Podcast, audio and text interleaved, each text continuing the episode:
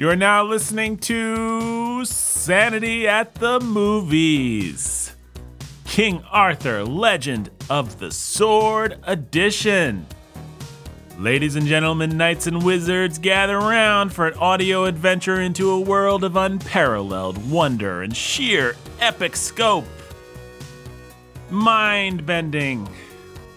Hold on to your headphones, because in this series, we're diving headfirst into the cinematic marvel that is King Arthur, Legend of the Sword. Picture this a world where the line between myth and reality blurs, where the clash of steel and sorcery ignites the screen, and where one man's journey from the street to the throne will leave you awestruck. This isn't just any tale of valor and chivalry, this is a cinematic symphony of mind blowing proportions. But wait, it gets even more jaw dropping. Imagine a young Arthur raised on the gritty streets haunted by the shadows of his past. His journey from an unlikely hero to the prophesied king is a roller coaster of emotions and revelations that'll leave you on the edge of your seat. Join us as we unpack the layers of this cinematic masterpiece, discussing the magic, the action, the emotions, and the sheer cinematic brilliance that make King Arthur Legends of the Sword a true modern legend in its own right. So grab your Excalibur, polish your armor, and journey with us through the realms of magic and might as we celebrate this colossal movie that leaves us in a state of pure cinematic awe. This is Sanity at the Movies, where the magic of storytelling meets the spectacle of cinema. hey, everybody. Welcome to, welcome to Sanity. Uh, Who hurt you? What's that? Who hurt you? Who hurt me? Guy Ritchie. Guy, Guy, apparently. Guy Ritchie. Are you okay? Are you doing okay, Nathan? Well, I don't know. I don't know. I guess that was kind of a jerky way to start the podcast. I'm sorry, guys. I like this movie. Clearly, yeah. No, this has been a long time Are you feeling defensive for some reason? Did no, you feel the need to get the jump. Make a power play at the top of the show because you're feeling a little insecure about your position? Or? I, I feel like the ultimate power play is you guys because you're going to wrap yourselves in the blanket of fun and enjoyment, and we just like good things that are enjoyable, like that kind of thing. Sounds like a safe place to live. and portray me as a sneering Mordred that just wants to watch his Fellini movies or something like that. so I feel like I lose, but I thought it would be fun to. You're the all the critics are in your corner. We're the ones that have the uphill battle here. Maybe I don't know. Uh, hey guys, there's no battles. I'm not Vortigern. You guys aren't Arthur. We're, this is just about showing people the razzle dazzle of, to, to use the old Camelot language.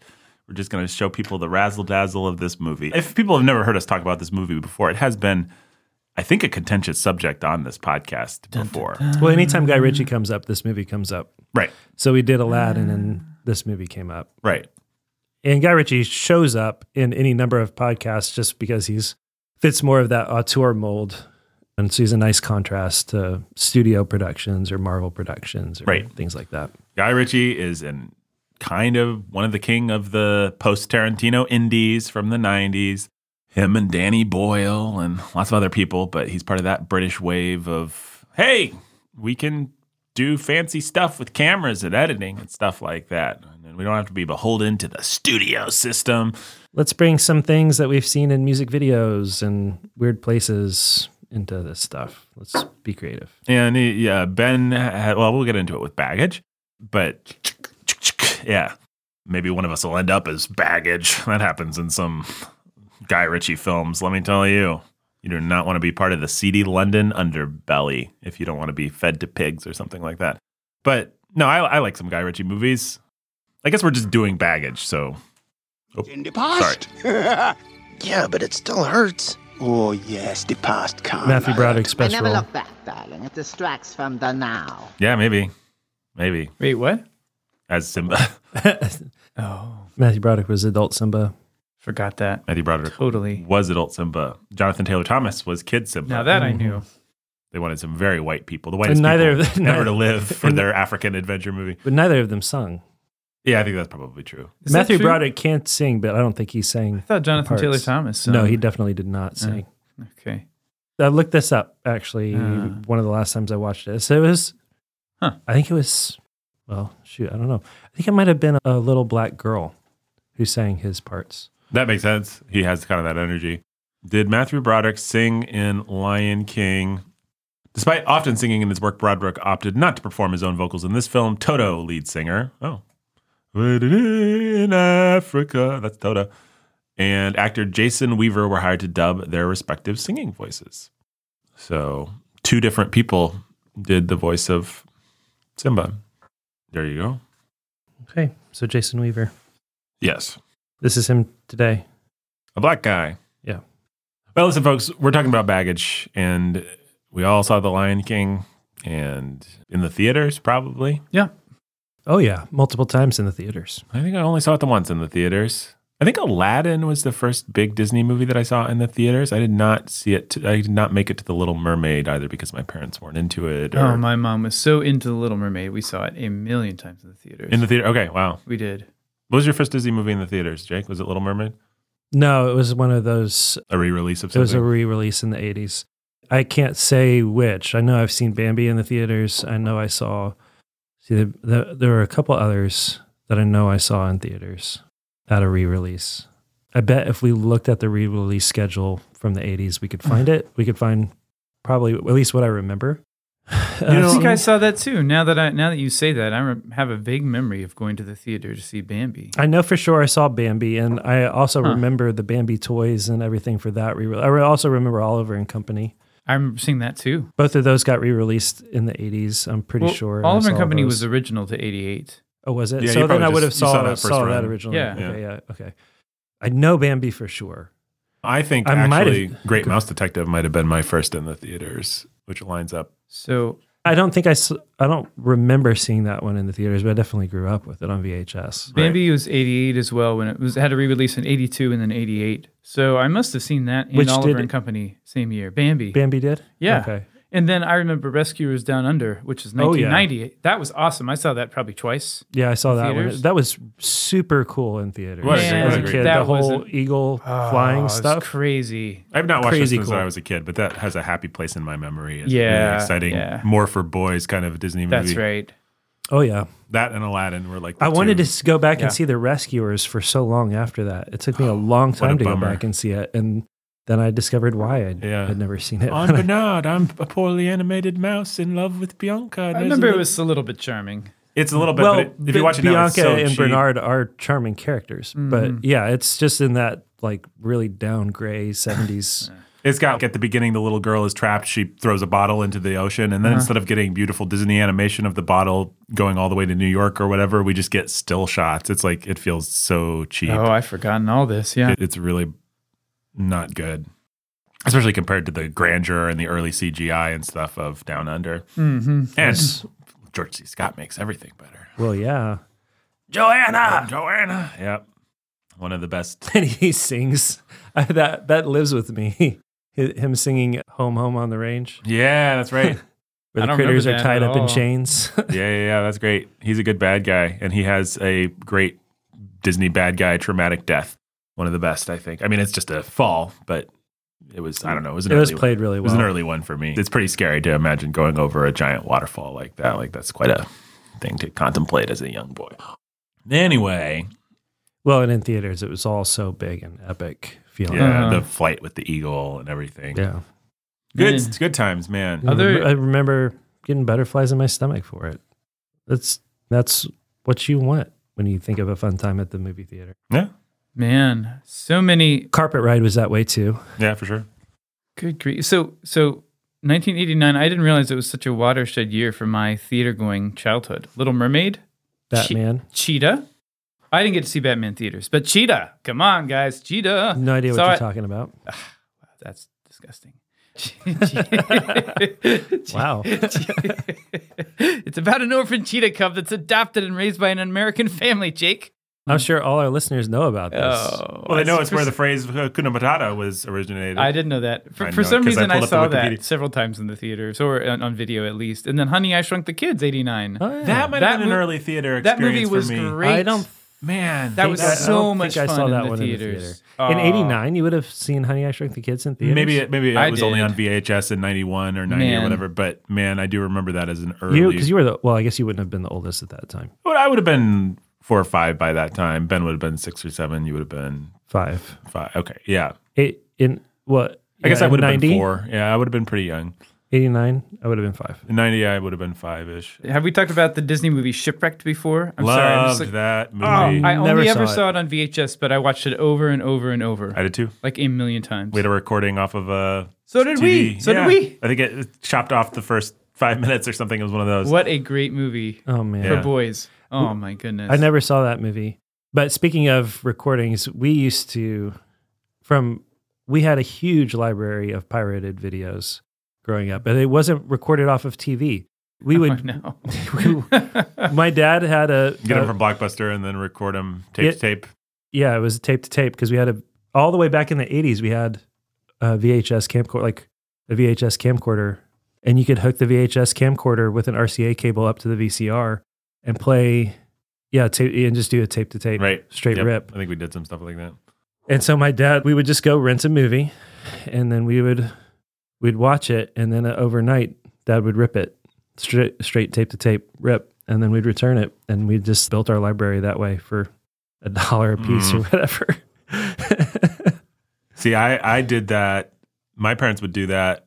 I'm trying to remember what movies these were. We had some movies that ostensibly had bad things, but they had not recorded some of like I think we had a James Bond movie or something, but all the sex scenes were they just kind of skipped like they made their own home censor. yeah, well, you could do that with those. Like, you could just hit pause Right.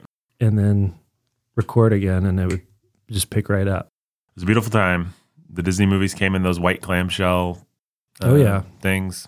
Yeah, I mean, we still got the nice versions of the movies that we cared about. Right. but and I don't think my I think there was sort of a I could be wrong about this. I just don't think there was much of a culture of guilt or shame about that sort of. It was all new technology, and I don't think people had thought about it as much. Right. I know that that stopped at a certain point, and that would be something that probably if my dad heard this or if I talked to him about it, he might be pretty embarrassed or blush at it. I don't think he.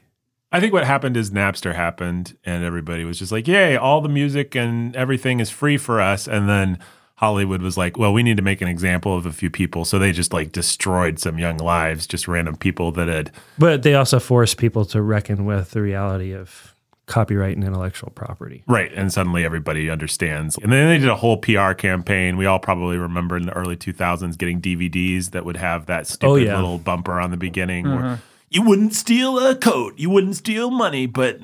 You know, dan, dan, dan, dan, dan, dan, which why would you steal a movie? And, And they like all had that big FBI blue, white on blue FBI thing. Yes. This is a federal offense. The FBI will come knocking at your door for up to your twenty five thousand dollar Yeah, fine. that's right. et cetera, et cetera.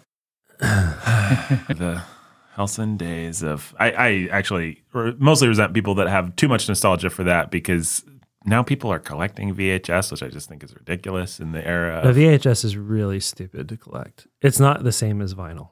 People no. people act like it is. Vinyl is actually really high def, but there are certain things where I'm like, I get it. it has its own dynamic range and all kinds of sonic quality. Right. that- Vinyl's actually legitimately better. CD was a step down from vinyl. Digital Yeah. is mostly a step down. But that is not true for digital movie capture technology.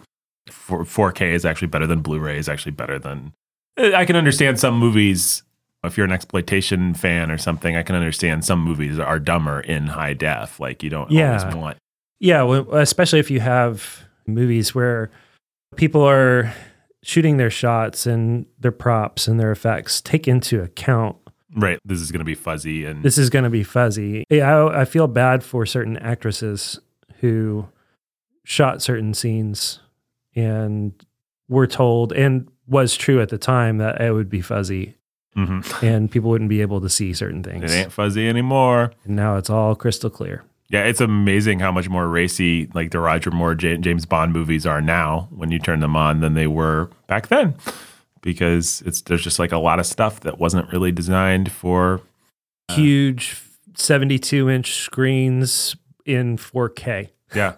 or maybe it was. Maybe those movies were just always dirtier than we thought. Maybe because I imagine in the theaters they were. But it's just these are PG. You know, these are intended as they're smutty. I'm not saying they're not, but they are intended for a more general audience. They're not R-rated pictures. But Right. yeah, it's amazing. Uh, anyway, it's amazing. It's ama- I mean, amazing in the sense of what a world, what a world. It's crazy the things that happen. We were gonna do baggage.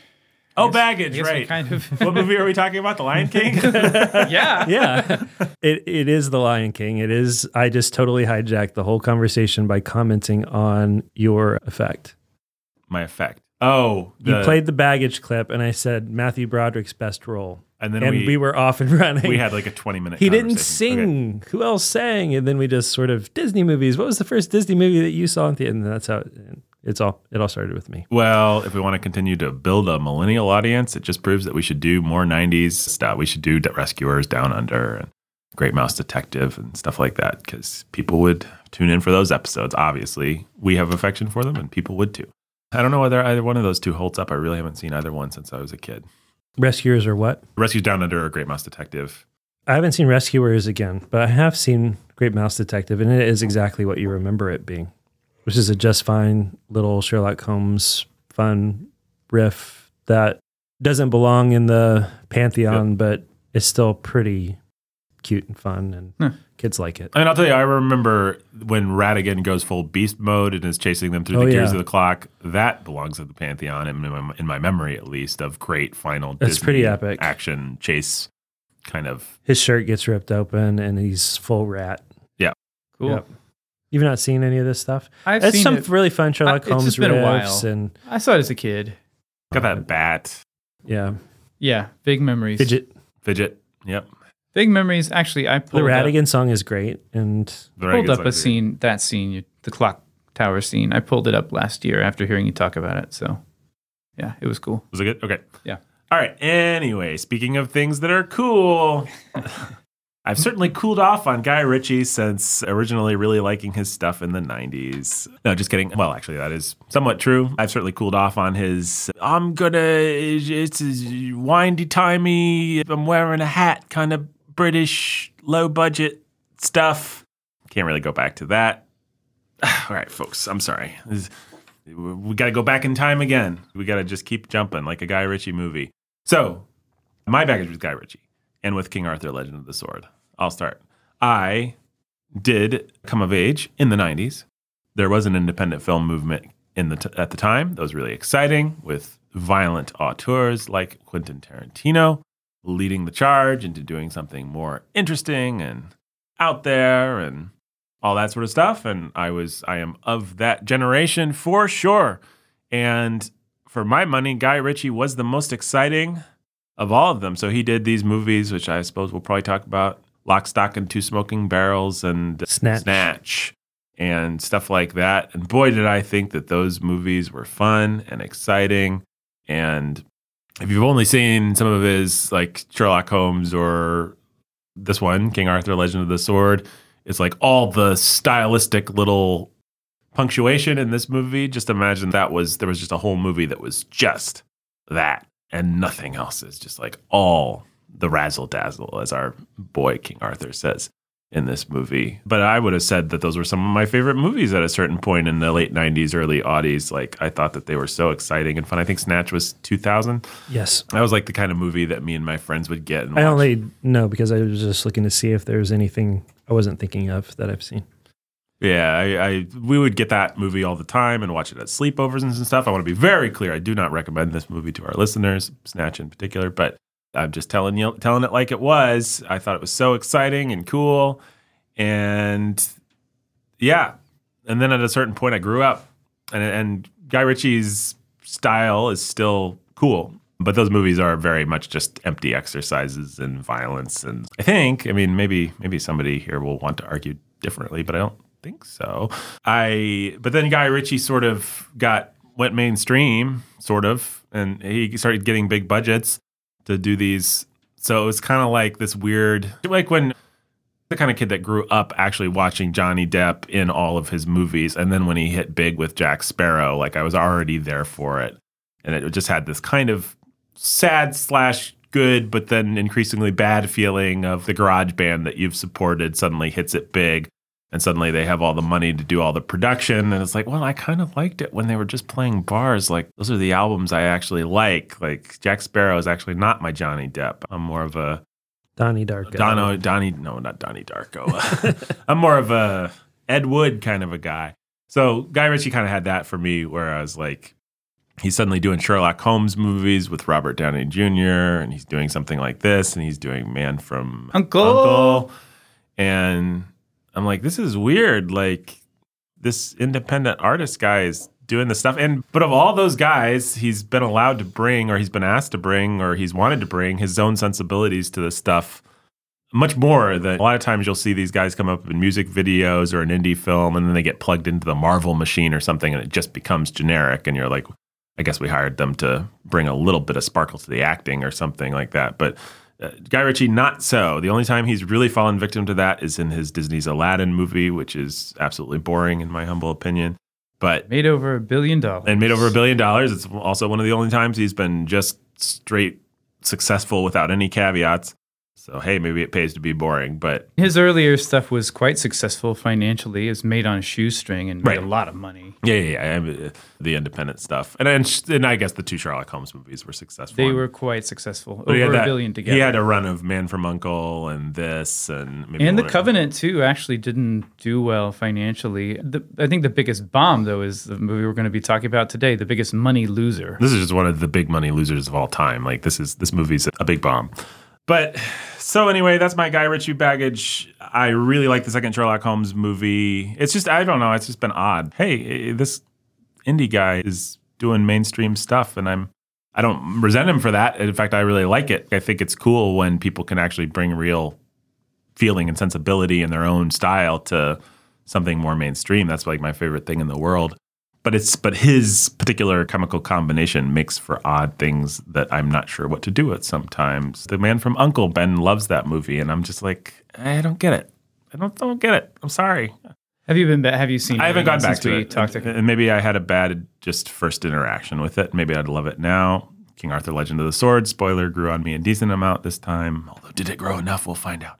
But my thing about King Arthur: Legend of the Sword, which you may have heard on this podcast before, is that I really love King Arthur lore and legends. I don't consider myself to be like a big King Arthur snob or something. I mean, I've read my Malory, which I suppose most people haven't these days, but I guess this movie on first watch offended me because it's not actually a very good King Arthur movie. It might be a good other thing, but it's not honoring what I find compelling and good and brings me back to the Arthur mythos, like at all. In fact, it's kind of anti that stuff. It's kind of just the opposite. So I found that very offensive and really didn't like this movie. And then Ben was like, it's a cool movie. And then Jake was like, I watched it too. It's a cool movie.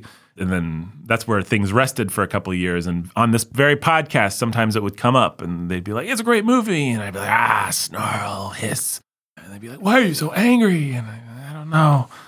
I just like good things. And they'd be like, ah, another one of your cheap shots, Nathan. That sort of thing.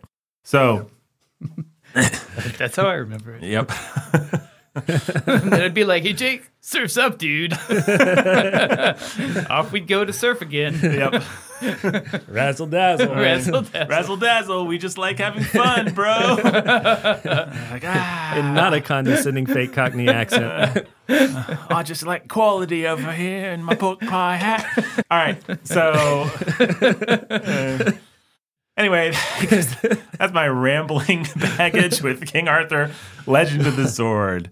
Who wants to go next? Ben, why don't you go next? Ooh, Yeah. ooh, pick me, pick Yeah, me. yeah, Yeah, uh, let's see. I saw Snatch. That was the first Guy Ritchie thing I saw. I think I saw it with my dad because he thought it was funny, and I thought it was really funny and fun. And I guess looking over the content advisory, it has some nudity in it, which I didn't remember at all. But I guess I'll never go back to it, and it was too foul mouthed and violent, like Nathan is saying. Anyway, to really go back to, but I do remember having just a lot of fun with it. I think it was just good, like a good black comedy. Now without a real point at all just an exercise in kind of clever plotting and silly comeuppances for dumb, violent characters, but all cleverly done and woven together and with so, so much style that it really felt like something different. You got to see Brad Pitt be a gypsy. He's really good at it. I mean, the criticism would be He's good at everything all- he does. all People don't give him enough credit I know, as an I know. actor. People do give him enough credit now, don't they? I don't know, I, probably. th- I think they do now, but yeah. I think the criticism would be all style, no substance. The rejoinder would be the style is the substance for a movie like this. Yeah. It's about the style. And It's about the style. It's about the humor. It's about I don't Just know. being on a fun little roller coaster ride. That's right. And there's something wry about it. There's something actually for all the violence that didn't feel mean spirited, if that makes sense. It's not like Tarantino. I remember a friend of mine said once about watching Pulp Fiction, which I've seen once and kind of regret seeing it all ever. But he was like, You're watching this movie and you're like, Man, this movie is so cool. Why don't I own this movie? And then you're like, Oh, that's why I don't own this movie. Well, Ritchie isn't vile. Mhm. Tarantino just is like, I'm going to be vile because I enjoy being vile in movies. Ritchie's not vile, but he is crass. He's crass all the time. He's crass all the time, and that's very fair. Well, if you Um, don't like crass, he's been more crass than Tw- Tarantino. Like Tarantino is much more eloquent, eloquent in the gross provocations, whereas Ritchie's just like, "Ah, we're feeding people to the pigs over here, and I poke my hat." Nathan's characterization is right. It is a l- more lowbrow Yeah, for that. You know, if you want to think of Tarantino as being the highbrow and Ritchie as being the lowbrow sure. version, sides of the same sort of coin of being. What was your word as opposed to crass? Vile. Vile, vile versus crass. I think the difference. Sure. I, I will go with Ben this far that I I don't want to make like exonerate Ritchie too much because he is quite vile, violent, and you Yeah. know, I, I wouldn't be happy if somebody watched Snatch based on this podcast. No. but Tarantino wants to. One of his things is each movie is going to have at least one scene where I totally cross a line and decide and bring the audience with me. I want to degrade they, they never knew they were going to watch this kind of rape or this kind of degraded violence and laugh and enjoy it. And that's like his whole deal is I want to I want you to come with me and and then I want you to thank me for bringing you there. Like that's what I do. Now we've all been degraded together, but it was worth it. But it was fun because that's just how much of an artist I am. And that's its own kind of twisted that Ritchie is not. Ritchie's just more more riffing on like the sort of lowbrow crimey sort I of- mean, I almost think Snatch is more like Coen Brothers than Tarantino. I don't really think Ritchie. I don't really think of Ritchie as Tarantino. I know he rode kind of the wave of indie guys doing stylistic things, but he's just he's quite a different type of thing. He is like this is the lowbrow, funny black comedy about everyone getting their comeuppance, and if you could see if the Coen Brothers made it, it would be a high class version of the same thing with some kind of dark, dramatic moral point. Ritchie's like, no, I don't have a dark, dramatic moral point, but boy, is it funny to see people who think they're so big get their comeuppance. I Yeah. think it's funny. I think life is funny. But like, I kind of like you, even if you're just crass. Whereas Tar- Tarantino, I'm like, you hate me. I think that's true. I'll go with you there. Ritchie likes his people and he likes us as an audience. And that's, uh, you could not necessarily say that of the Coens and you, who, I, the Coens. who hate us all and, they're, and are my favorite they are far and away of any of these themselves. three. yeah, Um, yeah, yeah. I love yeah, the yeah. Coens, but Tarantino, eh, he just likes himself and he thinks he's cool. Yeah, that's right. Anyway, so all that aside, I guess this is a lot more than baggage, isn't it? But it's fun. What else? Well, Tarantino actually thinks of himself as the successor of everyone. Yeah, he, the that's right. inheritor. He's the guy who took the mantle from Spielberg and Lucas and all the the movie brats and said, "Okay, you guys took all the things that you thought were fun as a kid and took it to the next level, and now I'm just going to take it and cross every line I can." Mm-hmm. Yeah, I mean, he sees himself as Yeah. he is cinema. Yeah, Yeah. yeah, yeah. Ritchie is more like a guy on the street. And there's an argument to be made that he's right, that Tarantino's right, that he really did take the mantle and take things to the next step or the next logical conclusion. Yeah, I mean, you get the filmmakers you deserve. You can't. We can't be too hard on Tarantino because everybody loved him and embraced him and welcomed him into the fold, and Mm-hmm. you just we just can't pretend like he inflicted this on us as a society when we weren't ready for it. No, We paid No. for it, we all thought it was funny. That's right. incentivized it, bought more Yeah. of it. right. Yeah. So, so Well, anyway, I, I just I liked Snatch. Didn't think much more about it. I don't think. But then came back to Ritchie at Sherlock Holmes. Not sure what to expect. Not really. Not thinking maybe too much about the fact that it was Guy Ritchie, but just saw it in theaters and really enjoyed it. It was like, man, that was fun. That had style. That was he managed to do action things I hadn't quite seen before. He had an he had a real ear for sound design and and an eye for editing, and just a sense of the rhythm of cinema that made the movie super fun. And it was like it was playing to the cinephile snob in me, which was a little smaller than it is now, but it was still there in me, in my heart. And and then he was also just making kind of a broad picture that anyone could have fun with if they wanted to. He was getting actually these really one thing that's weird about him is Sherlock Holmes is this weird, broad action movie that just is made to appeal to everyone, but at the same time, it is crazy attentive to every detail. And you've got Robert Downey and Jude Law playing this very actually subtle kind of characterized banter all the time and just giving a ton of detail to their characters constantly. And the whole world is full of this constant attention to visual detail. And the action sequences are edited to just an exact standard. You can tell. And everything about the movie is exact.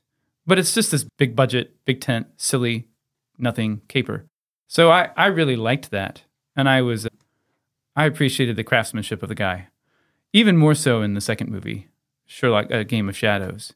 Game of Shadows, to my mind, is a masterpiece. I like a five out of five, minus some Stephen Fry, I'm naked and gay, dumb stuff. Yep. Like there's some really dumb comedy in it, but Yeah. in terms of its action, it's like everything you just said for my to my for my money Yeah. describes Game of Shadows, which I just think is kind of brilliant. Yeah, it's one of the best adventure movies I've ever seen, minus the Stephen Fry crud. I should go back to the first one because I think I might like it better now. I I- just, I, I- just, I bet I I, would couldn't too. get over the dumbness of the actual for the audience plot. Lord Blackwood is pretend- it's just like, come on, guys, something a little more literary. But This boy, is Sherlock Holmes we're talking about. Come on. but boy, is it fun. Boy, is it silly. Boy, is it precise. Yeah, I mean, I liked the whole uh, Yeah. before it was done to death by other things. That the whole I'm gonna imagine how I'm gonna beat this guy. You know, the scene that everybody remembers. Yeah, Right. well, it, it was fun. it was super cool, and it's still, if you go back to it, it still is really, it's well done. So anyway, from then on, I've caught the rest of what he's done. Basically, Man from Uncle caught on video, wasn't interested at all for some reason, but caught on caught after theater. Nobody was interested. It didn't do any business. It's not a property that anyone remembers all that fondly. but- right? And for my money, when I go back and watch it, I'm like, it's dumb that this is not a thing. This is more fun than most things. I just want to say I accept that I am wrong about that one. Humanity has made a decision, and that decision is that the man from Uncle is good. Everyone who sees it says what Ben says. I just I missed the boat on it, literally. So it's just like Armie Hammer himself in the movie. I missed the Uh, boat. Armie Hammer, Doesn't he miss a boat? star in the making. Yeah. I yeah, I uh, Or somebody does. Someone does. Either him or the other guy. Yeah. So King Arthur saw in the theaters, was like, this is great. I didn't know what I was going to get, but I was excited by the trailers for it. And it was like the fantasy movie I had been waiting for. And I tracked completely with it what he was doing. I didn't give a second thought to the fact of the actual King Arthur legends. Just let it go out of my brain and ate my popcorn Mm-hmm. and was bored stiff by Aladdin. Saw the last couple of things Ritchie has done, all of which have bombed, like Operation Fortune Ruse de Guerre, which is a fun, again, rather crass Jason Statham action movie that is just silly and fun and has style oozing out of its pores and is clearly like a low budget, kind of fun movie that this guy made with his pals. And then The Covenant, which I loved. Still haven't seen the Covenant. The Covenant is like the only solemn thing Ritchie has ever made, and it, I thought it was great. But he's an interesting he's an interesting fish. I wish he would stop bombing and figure out how to market himself, or someone would figure out how to market him. Because man, I don't know how much more cachet he has to even make movies or get people to bankroll them at this point. But he has four upcoming movies. If Aladdin 2 is still being made, which there's rumors it is or it isn't, it's listed. Huh. Maybe it'll make him another billion dollars. And then he has three other movies. Well, okay, two other movies and a TV series, but I feel like he must be a charming guy in the room. Like with, he must be good with executives because he has gotten a lot of chances even without everything hitting. Obviously, Aladdin Yeah. hit big. I would still, if you were an executive looking for magic, wouldn't you still be willing to bet Yeah, on him? I Take a risk if you had the studio money to do it. yeah. Like, I wouldn't bet on his choice of property. Like if he want, if he, I would hire him for Aladdin and then let him go in a way that Disney didn't. But I would not say, "Oh, you're interested in Man from Uncle." And I, I don't trust his taste. In other words, like I don't trust. I don't trust that his taste would align with an audience's taste. Right. It clearly does not. Right. But give him Sherlock Holmes. Sure, that's a good idea. Like give him something that mm-hmm. well, Yeah. you could have. He's a guy that you could have, if you were willing to give him enough leash, could have done what you did with James Gunn and given him a property like Guardians of the Galaxy. Nobody cares about these people, and they're sort of like the grungy outcasts of the universe. Right. Right. So if you're talking big budget, like I could see maybe he's too big to come under the roof of some something like that. But if I were a studio exec, I, I'd roll the dice on anybody who's willing to take the kinds of creative risks and give the attention to detail that he is. Well, sure. And I love the fact that Warner Brothers is poor them, but well, also Warner Brothers sucks, so not poor them. But they I love the fact that they spent so much money on this ridiculous King Arthur and that they let it be so Guy Ritchie. Like it, it's not splitting the difference at all. Right. Never is there a scene that just slows down and isn't doing little time jumps and all that kind of crud. Uh, are we ready for Jake's baggage? Jake sparked one other thought, but Go ahead. What is it? I lost it, I think. You were saying something about betting on him, continuing to bet on him. Yeah, you said that he's got like four other projects in the works, Mhm. and Yeah. It's too bad he can't make money. And I just said, Yeah. you're wondering when people are going to stop or Oh, that, that know, was it. investing in him. And I said, I just, I it. just, he's so talented that I think that he's. Nathan said maybe he's really good in a room, yeah. and I just think, okay, that's probably true. But also, he's just he shows so much talent and so much spark, so much razzle dazzle in his movies Yeah. that you just. You're gonna believe the next pitch, or you're gonna want to believe the next pitch. You're gonna want to roll the dice. You're gonna want to gamble. You're gonna want to say, okay, Yeah. this one really could hit big. Like if you do this right, And that is what King Yeah. Arthur is. King Arthur is a movie that is Yeah. designed to either alienate everyone and bomb horribly, which is what it did, or connect wildly. Like if everyone had been vibing on the wavelength of King Arthur, we'd Well, still be it's a whole talking new about it. fantasy They would've made universe seven of them. that yeah. Right. But I mean, people vibed on it after the fact. Right. It's like after it bombed, people were like, I went to the theater after all, just before it left the theater. And I was like, this is great. I'll tell other people to see it. Too late. Yep. Yeah. That's that seems to be what happened. So what I was going to say is, I think he is good in a room. I've watched a couple interviews with him. He's just fun. Yeah. It's like you'd like to hang out with this guy. This guy is smart. He's interesting. He has thoughts about movies and he's he understands his craft. And he's pretty charismatic. Yeah, I- So- I would imagine that would be so. Yeah, and like Jake said, he is just talented. Like the precision in his movies is really something. That's I think he's under. just fun. I think anybody who's watched movies as movies and not just shut up and eating their popcorn, Yeah, there are a handful of people that you just look at and say, crazy talent. Mhm. And he's he's got to be one of them in Oh, terms yeah. of just living directors. And you don't have to like anything that he's done. You don't have to like his style. You just don't have to. You can hate everything he's ever done. I don't think you can deny he's one of the most talented people out there. Well, and one thing that I love is being able to say, "Oh, this is this guy's work." Just based, you can tune into a Stanley Kubrick movie. Stanley Kubrick's a bad example because we would all recognize Right. his movies. Right. They're so iconic. Oh, this is The Shining. But being able to tell whose movie it is just by the way it's edited, just by the way it's shot, just by you, you don't have to know who the characters are, what's going on. You can just say, "Oh, this is a Ritchie," or "This is a." I mean, Wes Anderson is an example, right? Right. well, but also Ritchie's enough of a just sort of craftsman actually that he can make the Covenant, which doesn't have his little flares Right. for the most part. no, it, it- it really doesn't. It's like an uh, what's the right word for this neoclassical, Mm. if you know what I mean. It's just sort of a. It's like here's how you frame a picture. Here's how you just let guys walk through a scene, but done in a very sort of just classic. Well, I hope he language uh, way. the Covenant. I've not seen. I'm sure it's great. I hope he doesn't do more of those. I want Guy Ritchie to be, He's Yeah. not. He's not. be Guy Ritchie. He's you know. not. Yeah, he has two of his own projects, which he's doing. Both of them have Henry Cavill. One of them is Cavill and Gyllenhaal. So that'll then- be that's a sell right there, right? Like- well, that's what that's what you think. But no, that's But- not a sell for an audience. Like Robert Downey Jr. is a sell for an audience. I mean, that's what Sherlock Holmes Well, had is a and I- star. Gyllenhaal's Yeah. not a star. Yeah. I love him. Well, and then you have Jude Law opposite of Robert Downey Jr., and he carries so much Yeah, Jude Law's weight great in that Um, movie. He's so much better than Robert Downey Jr. in those movies. Not to take anything away from Robert Downey Jr., but he's so much better. That's an interesting question. I haven't thought about that. It's really hard to judge because Robert Downey Jr. was in a symbiotic relationship with Tony Stark at that point, and it's just his English accent's not that great. But what Robert Downey Jr. brings to that movie, you are getting what you pay for. Yeah, you are. The movie not- probably doesn't work without someone of his char- charisma. But you could have easily have thrown uh, Benedict Cumberbatch, who was also Yes. hit- hitting his moment, or you know, an actual British actor into that spot. But you have to have the charisma and the ability to play the sort of grungy, drugged out version of Sherlock Holmes. Right. That's actually pretty true to Doyle, yes. which Downey Jr. was perfect for that. And he was ascending. And Yeah. I'm not, I wasn't trying to take anything away from that. I just think that if you take the anchor point Yes. of Jude Law Yeah. away and try to fit somebody else into that role, that movie could degrade really quickly That's in terms good of point. pub audience perception. Well, Yeah. I think Jude Law is always the best thing uh, in anything he's in. That includes Captain Marvel. Yeah. How could it fail to include Captain Marvel? I guess if you follow the logic, but Jude Law is just an amazing actor, and he only gets better as he moves away from being a pretty boy and into Right. like as his hairline recedes and he gets a few wrinkles. Like he, he becomes that much more compelling on screen. Jude Law is just great. Jude Law's the best. Okay, Jake, your guy baggage. Sherlock Holmes is my entry point to Guy Ritchie.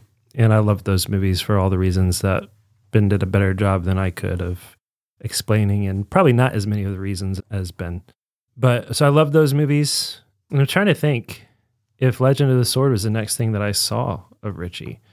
I think it probably was. And I think it's my favorite Ritchie. It's Mhm. just I just had a lot of fun with it. I was looking for a fun action adventure story, fantasy, and scratched all the right itches, and I had a lot of fun with it. And I, it's one of those action adventure movies that I find myself coming back to when I want that. I don't want to do Lord of the Rings, and I don't want to do Harry Potter, and I don't want to do whatever else, and I don't want to go as far as to John Wick or something like that. I find myself like I just want to eat some popcorn and watch something fun. This is one of those movies that I've come back to multiple times now. I think I've seen it somewhere between three and five times. Likewise. Um, and so uh, there was that Aladdin, which I was not nearly as bored by as you guys. Man, I wish it had been Ritchied up more, but I thought it was Maybe I'll just see fine. it again someday. But I thought it was just fine for what it was. I will never see it again, and I will stand against it. And I think it's just a travesty. And the amount of de-exotification of the ancient East is just uh, vile and That's not terrible. his fault. It's but- not his fault, but it still makes for a boring movie. It makes me love the original. That's how much I hate the new Aladdin. Is I'm like, oh, now I see what's so great about the old Aladdin. It's all the racism. well, I wasn't as bored by it as you guys. I wish it was more Ritchie than it was, but I thought it still had its moments and its color and it's fun. Speechless. She doesn't Minus that Speechless. one. Yeah, I hate that song. Weren't you the one that said you'd like to mute that song? Yes, I do. I do. I don't fast forward it. I mute it. That's pretty fun. and make the kids watch it with, with their on mute. Yes, that's my great joke. Yes, the patriarchy. Score one for the patriarchy. And then I went back and watched Snatch after that, just because I wanted it. I wanted the Ritchie touchstones, and I don't think it was twenty years later as as fun as it would have been twenty years ago. So it was No such, a, such an of its moment movie. Hard to kind of probably Yeah. go back. Yeah.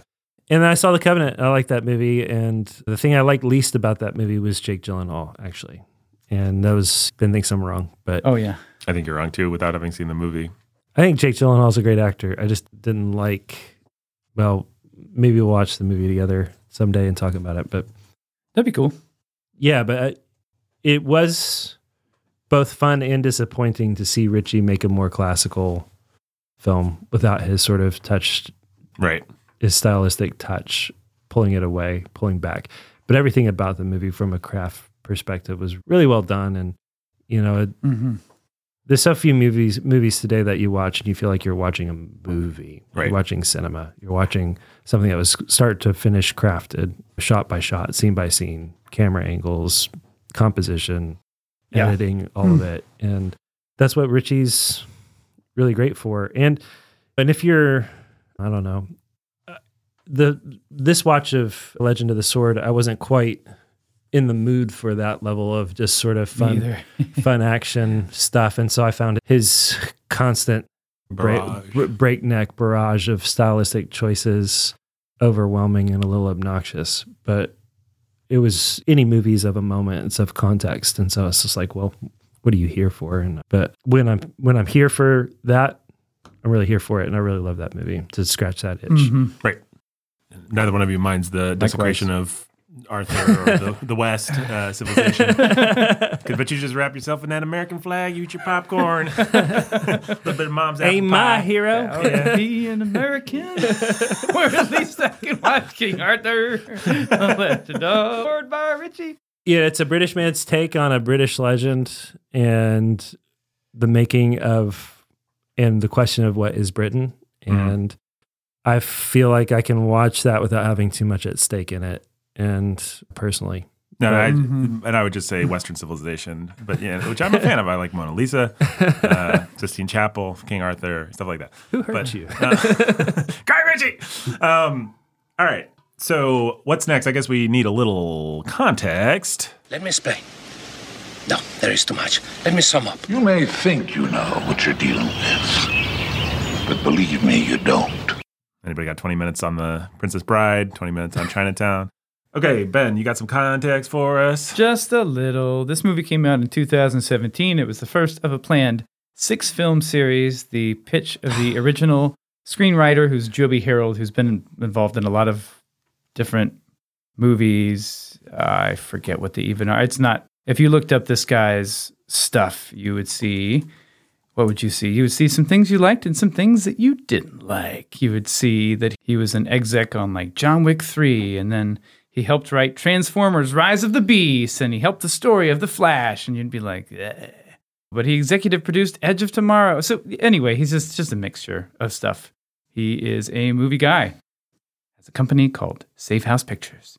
So anyway, it was going to be a six film series, and the pitch was like, hey, this is going to be like a Marvel universe. Like we'll introduce all the characters of the round table and then we'll put them together for a big epic movie like the Avengers did. That was kind of the pitch. So, um, Warner Brothers had been wanting to relaunch a King Arthur property ever since 2004's mega successful Clive Owen and Keira Knightley movie. No, that's not true. I don't even know how successful it was, but not successful enough to keep making King Arthur movies with Clive Owen. It was an awful movie. I've seen bits of it. I cannot. I don't think it was a big hit. I don't know why people keep making King Arthur movies like as if they're just it's a property that people will just be like, "Oh, King Arthur, I got to go to the theater." They just It's feel not. like it is. The studio execs just feel like it is. Just like there's just got to figure out how to mine that gold. You don't have you to explain to people who King Arthur is. That's the that's a nice thing for a studio exec, but you do have to ex- still explain to them why they should go to the theater. Well, yeah, but they wanted a King Arthur universe. They were thinking in terms of Marvel mega bucks. So they were like, they were going to get Bryan Singer to remake Excalibur for a while, which would have been, dare I say it, really dull. They were going to, and then they had this script called Arthur and Lancelot, which was going to have two guys who weren't really big stars in the title role. Anyway, that also sounded really lame. Sounded like a like a. It, I think it was going to be a buddy comedy kind of a thing. But Guy Ritchie had been interested in King Arthur for a while already. He'd had this script by the guy who wrote Trainspotting. I don't know anything about it, but Oh no. yeah, yeah. But so uh, somehow they got connected with him. Warner Brothers did, and they were like, "Cool, let's roll with you." And I think Ritchie kind of used took his pick of whatever ideas had been in these previous pitches, as well as the script he had originally had from Trainspotting Dude, and they just started coming up with their own thing for this six movie universe. And I, I don't know. It's interesting. Like he had these guys in mind. Charlie Hunnam wasn't one of them, but Hunnam was like, "I want to be in this movie. I want to be in King Arthur. I want to work with Guy Ritchie. I'm going to do. I'm going to pull every string I can just to get a sit down with Ritchie, hang out with him." And they liked each other. And Ritchie was like, "Okay, fine, come and read." So Charlie Hunnam came and read, and Guy Ritchie was like, "That was great, but you're really scrawny. Are you sure you can bulk up?" Because Charlie Hunnam had been doing a season of that biker Sons gang of drama. Anarchy. Yeah, and he was really scrawny because of drama reasons. He was like, "Put me in a room with the three other possible leads, and I'll we'll see who comes out." And you pick that guy. He was like, "Ah," and it's Guy was like, "Whoa, okay, you can be in King Arthur." So that's the that's the legend of Charlie Hunnam.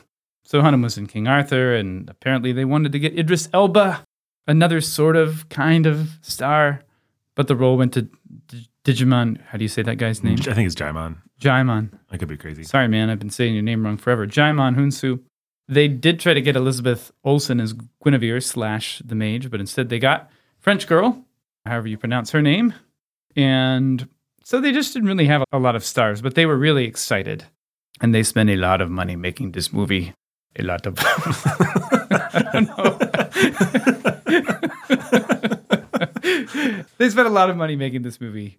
But I read this story about how they, well, you can find this in an interview with Ritchie, just to, they were like trying to figure out how to make this movie work the whole time. It sounds like it was just very in process. Like everything they did, every day of shooting was like, how do we make this story beat work? Why do I, as a filmmaker, care about this part? And so Ritchie has, says, you can find a record of him saying, Our goal, my goal, what I wanted to do was I had never done a legend type of movie. Like I, I, I like the mythology. I'm a big fan of Excalibur. I was, and I wanted to make a solemn movie. Like I wanted to make a movie about a good guy. Like how do you make an interesting movie about a good guy and his development? That's what I wanted to do. I wanted it to be solemn. And then we kept being like, how do we make this story work? We're going to do it this way. And as they went, they just improvised and revised until you do not have a solemn movie. Although it has its solemn elements, it's not. It's a, it feels like a caper, mm-hmm. and that was not Ritchie's original intention. But they like they did this thing. I don't know if this happens in movies. Nathan maybe typically, but they did this thing where they had all the cast like read the script, and they just filmed the cast like running around like crazy, playing different characters, grabbing a couple props coming back, just doing all the lines as best they can, and filmed a four-hour movie, quote mm-hmm. unquote, just to get people feeling the energy, seeing if it worked. That's definitely a thing. That's definitely a thing. Okay, mm-hmm. sounded pretty fun. Does. So I don't know. That's the making of the movie. Ritchie said that the score he worked on with Daniel Pemberton for like three years. I watched an interview with him where he's like, "Yeah, if you can crack the score, you crack the tonality of the movie. You know how it feels, and you can key off of what the score is going to be." Which I think is pretty smart. And it just sounds like the way that he talks is like, yeah, I just I don't know everything ahead of time. I don't plan it all out. I don't plan my I don't write my flashbacks into the script for sure. Mm-hmm. That's like generates 10 pages of stuff that looks like worthless crud and clutter. People are like, "What is this again?" So I don't do that anymore. I do that all in post. I kind of spring it on. I spring it on the execs. And as I go, I figure out how many things I need to shoot to have enough raw material to pull from to get the kind of thing that would interest me. So he's kind of an intuitive process filmmaker, but not random. I don't know. It felt like the kind of thing you would expect him to be. So he has a lot of fun, and it sounded like the cast had a lot of fun. Charlie Hunnam, for one, is not happy with how the movie was received and how it did because years later he's like doing interviews where he's like, I want to go back to King Arthur. We did not get the chance to do what we wanted to do. We wanted something bigger, we wanted something grander. There was a piece of miscasting in this movie that made it not work. We had to take out a central storyline. Clear- Presumably the girl, I guess. clearly he's talking about the girl who was going to be Guinevere, who was going to provide the romantic plot line, which is not there, and which they so they redid her character and reshot things. I think she's fine, but some chemistry between Yeah. the two of them would really uh, add a bit of razzle dazzle to this film. Yeah, it would. As as it is, you get something atypical that feels cool. Like here's a female lead, sort of. But the movie's like, no, we're not going to do romance.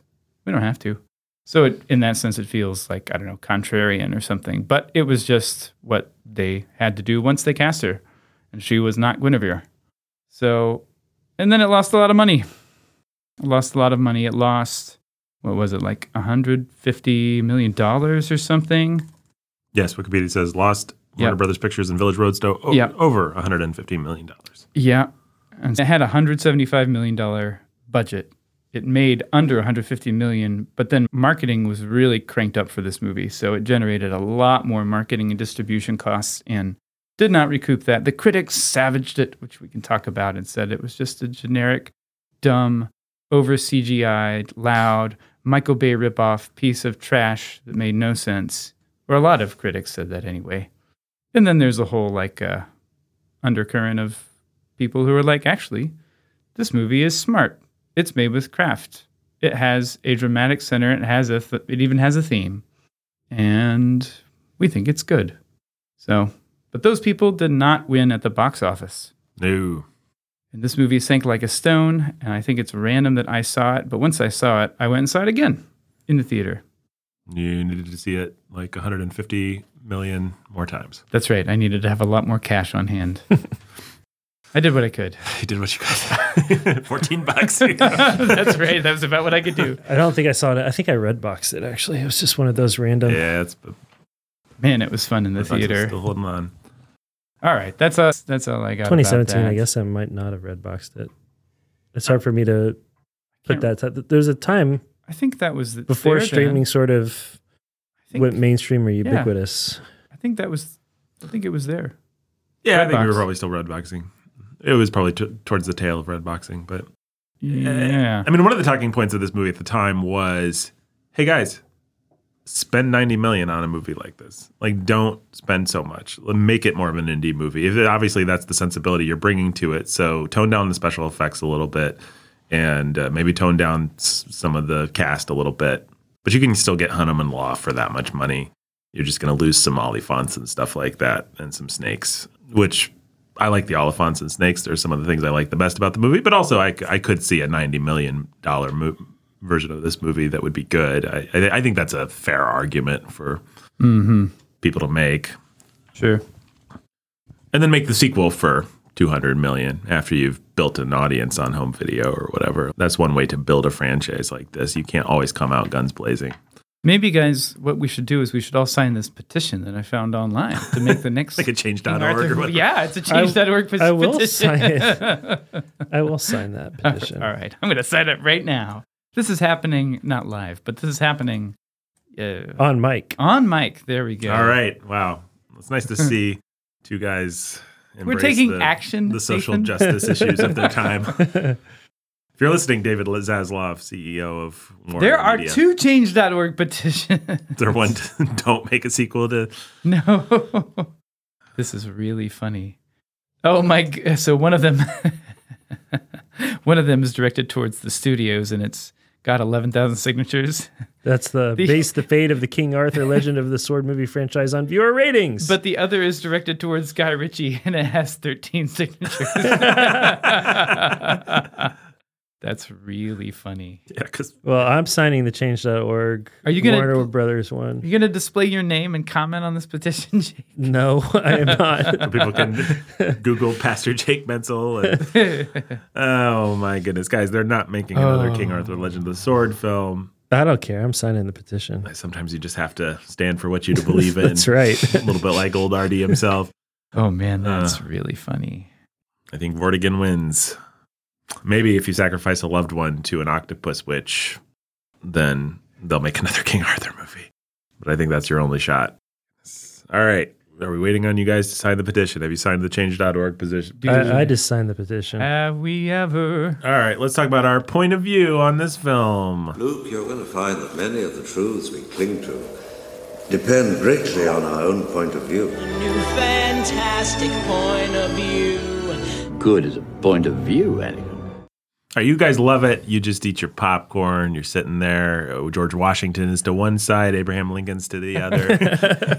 you're watching the movie. Hey, Blinken, what, what do you think I And am? Martha Washington's made you some popcorn. She brings it in.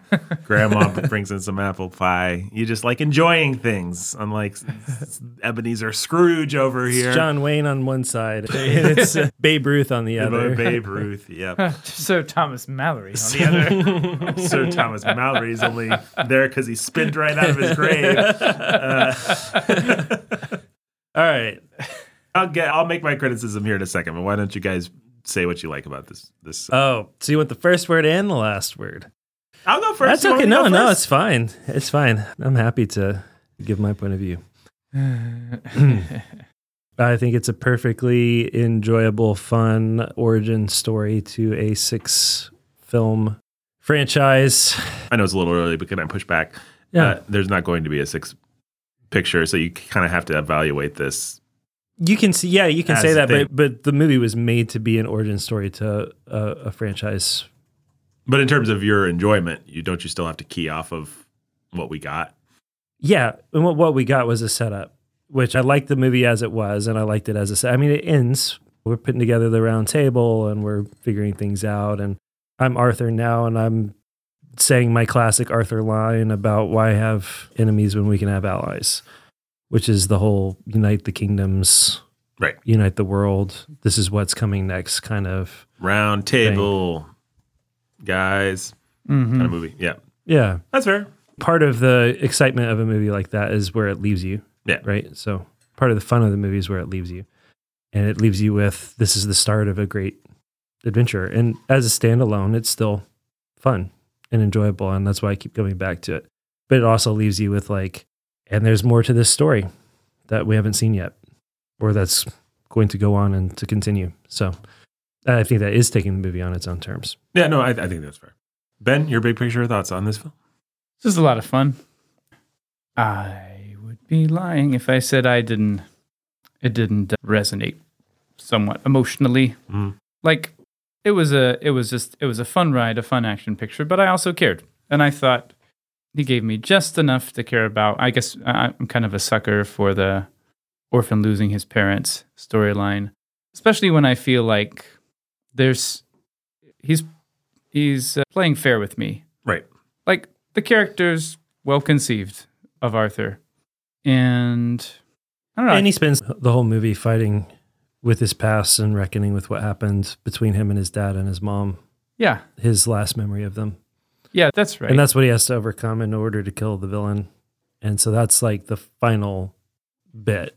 Right. yeah, I liked the way that the whole movie was crafted around that fight and those memories, and I don't know, felt like it drove some of the emotion home and some of the sense of, hey, if you want to be a man, you have to accept your dad's legacy and not just mourn his death. There's some fairness to that, and there's and that's not the kind of theme Or reject whatever the legacy is. Well, right. Shirk it. Yeah, that's right. One or one or the other. But I don't know. It it felt more like just this is just actually a movie. This is just a masculine movie about a guy, hmm and you don't get many of those. Pretty light on feminism, kind of girl boss stuff. Too. I mean, even the mage, the mage just doesn't play like she has any interest in being a guy. She's like her own. she's thing. not Keira Knightley from the Clive Mm. Owen King Arthur in No, her like battle paint and No. sword stuff. And No, and I so I just appreciated that. I was just like, hey, this movie was made for me, and it was about maybe it's about my daddy issues too Mm-hmm. a little bit, and I just appreciated that very much. So Well, before I go on the attack, I, which maybe I won't, let me. I don't think you guys have ex- praised this thing nearly extravagantly enough. The music rocks. the music does rock. I'm a little iffy on some of the. He gets he grabs the sword, like the final stuff. I think maybe the special effects or the conception or something just isn't quite there for me. I don't love some of the big action, like Marvel style action stuff in this, but a lot of the action's really cool. A lot of the just the Ritchie of it all is wonderful. It's a really splashy, fun way to tell the story. All the little capery kind of guy in the scene starts to say a sentence, and then a guy in this timeline completes the sentence. All the way that stuff's put together, for my Mhm. money, I don't get tired of. I think it's really fun.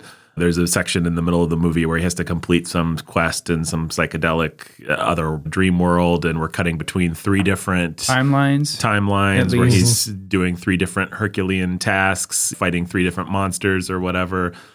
All that stuff is super fun. There's some great performances in this movie. Jude Law is a wonderful villain as Vortigern. I just sort of made a face at the fact that we have a villain named Vortigern in this film, but hey, Vortigern, my friend. Vortigern. I'm sorry. Yeah, that's why I made the face. Yeah, no, I love Vortigern.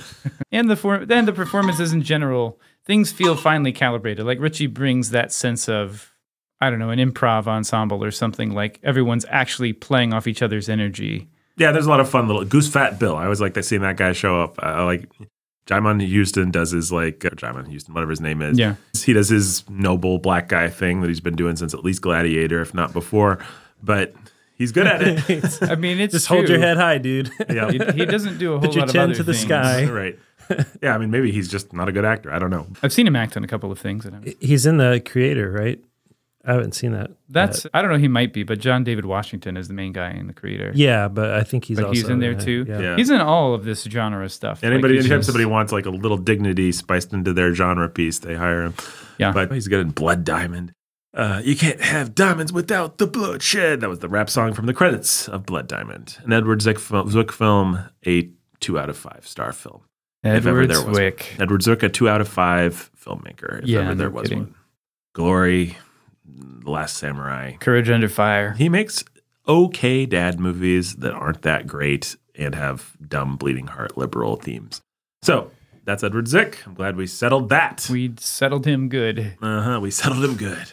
What else is there to praise about this movie? I mean, I already said it, but the score is great. I love the interplay of modern and traditional instrumentation. Daniel Pemberton, Daniel Pemberton, obviously the Spider Verse stuff. awesome, Super talented guy. Yeah, super he's just great. talented. There's some nice uh, sort of Arthurian for people who do like Arthur. There's that weird kind of pagan, legendy kind of stuff at the wisp uh, on the edges of this movie. with There's a lot of really great visual world building that just sort Right. of makes its way yeah, just on the side. There, there, there, the movie scene by scene, symbolic and- things, and yeah, any number of even the artwork in the castle and the backgrounds and certain bits of Mhm. set design here Right, and there. And right. Yeah, again, it's that level of detail that Ritchie brings that you wish he's better at it than Peter Jackson. He's better at making you feel like this is a total world and here's 50 unopened doors. Right. Right. But I, I know what's behind them. I've thought about them, but I'm not going to open them for you. Yep. Yeah, he's quite a talented fellow, and the movie is made with great talent. And I did not resent any of those things. I did not resent the style. I did, I'm not like, oh, you can't tell a King Arthur movie with this style. No, please tell a King Arthur with this movie with this style. Please tell a King Arthur movie with humor. Please make it into a caper. Like all those things. I want to be very clear because what I don't want is anyone to come to me and say, "Well, Nathan, you just didn't like it because." No, I did like it because oh, if I was gonna like it, it would have been because of all. Okay, I like those things. I like fun things, and I like when I, I don't need it to be like a boring old King Arthur movie with a John Williams style classical score with very traditional editing with like mm-hmm. stately heroes saying somber dialogue. I I don't want any of those things. I don't like those things. I, I don't think that I would enjoy a King Arthur movie done that way, done with too much sort of boring pageantry like Dune or something like that. So that is not my complaint. My complaint, I think, boils down to the fact that this is a desecration of Western civilization, as I said. No, my complaint, I think I finally, because this movie, as people have heard on this podcast before when it's come up, it makes me angry. And I think I finally figured out why watching it for the second and final time. I there is something that really I do not like about the Guy Ritchie's conception or the screenwriter, whoever's conception of King Arthur. And it is the fact that he is the anti Prince Hal from Henry IV and all those Shakespeare plays. If you'll remember in those plays, Henry is lowbrowing it with Falstaff and a bunch of people in a brothel and stuff like that. And he's not being the king that he should be. And the whole point of the, you know, Henry V is he becomes Henry IV dies, and then Henry V, Hal, has to become the king. And he has to step up and he has to be his father and he has to have the dignity and he has to say goodbye to those brothel friends and hurt Falstaff's feelings by not recognizing him and stuff like that. And it's all sort of very foreign to us. And some of it you may not even agree with. You're like, man, did he really have to treat Falstaff so coldly? Did he really have to do this or that? Those, but it's playing with who what does it take to be a king and who is a king and what does shakespeare think a king is and what should a king should be. And i think that's pretty essential to a king arthur story. Now you know you guys say they're doing something else here. Okay fine. They're doing something else. It's a fun movie. And king arthur's been in the public domain for thousands of years now. King arthur they're going to make more king arthur movies. They can make one that doesn't follow the sensibilities that i like. Okay fine. But there is something that really rubs me the wrong way about the whole conception of this movie as you can take the man out of the brothel, but you can't take the brothel out of the man. The idea that Arthur actually doesn't have to really mature past the cool guy that he already is. He needs to deal with his daddy issues. He needs to like embrace, but there's nothing that he really needs to leave behind in terms of his brothel caper, Guy Ritchie, football lad kind of personality in order to become the king. In fact, the movie makes a point of the fact that he's bringing all of that with him is what makes him great, which is very subversive.